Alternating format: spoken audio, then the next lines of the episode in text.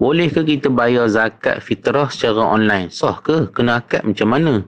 Baik tuan-tuan, ya, sebelum musim apa ni COVID-19, sebelum pada kita kena apa ni perintah uh, ni kawalan uh, pergerakan, sebelum-sebelum ni pun dah ada dah ya apa, apa ni apa negeri-negeri menggunakan medium bayar zakat menggunakan SMS sebagai contoh ya, secara online ada dia punya link-link yang telah diwujudkan apatah lagi dalam keadaan sekarang ya, dalam keadaan apa ni pergerakan kita terbatas dengan sebab apa wabak ya taraf pandemik yang melanda dunia dan um, agak berbahaya untuk kita nak apa ni nak berjumpa untuk akses kan kita ambil sikap jaga-jaga maka ya sangat-sangatlah uh, bersesuaian ya. Bila sistem uh, zakat fitrah ini uh, kita gunakan uh, apa secara online ya, secara medium uh, menggunakan apa ni alat-alat uh, digital yang ada pada zaman ini uh, so asah uh, memang sah lah.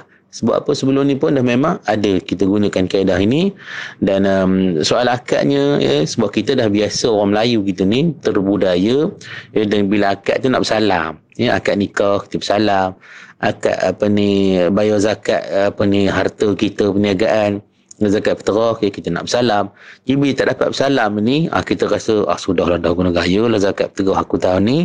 Yang sah ke tidak ni tak ada barakat-barakat pasal ni baik Tuan-tuan sekalian, ya. Ada pun kita tengok ya, dalam dalam perisian uh, online ataupun link yang digunakan oleh pihak apa ni agensi zakat negeri-negeri ini dah ada kan ditulis siap-siap kan bahawa inilah zakat fitrah untuk diriku dan tanggunganku sekian-sekian jumlahnya ya kerana Allah dah ada dah situ. Jadi bila kita uh, baca Uh, bila, bila apa bila kita sama ada baca kuat baca hati ke masa kita menggunakan apa sistem tu dan kita tekan submit tu maka kita dah niat ke itulah adalah zakat kita. Uh, zakat fitrah kita untuk tahun ni untuk tanggungan kita sekiranya ada ahli keluarga di bawah tanggungan kita. Uh, jadi makna tuan-tuan rahmati Allah sah lah tu dan itulah akadnya uh, akad tak mesti bersalam tak?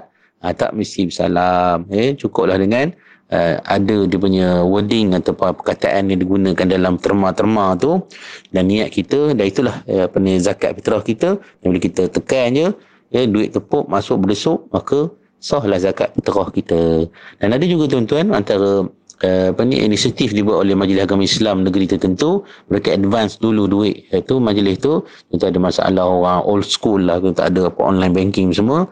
Ha, mungkin kita daftar nama dulu mengatakan kita setuju bayar. Ya maka selepas pada musim ni ha, baru kita gitu nak apa buat secara manual dia apa mesin ATM ataupun kita bayar manual ke uh, ambil-ambil dilantik ataupun ke Majlis Agama Islam negeri-negeri ataupun pihak agensi zakat yang berkenaan.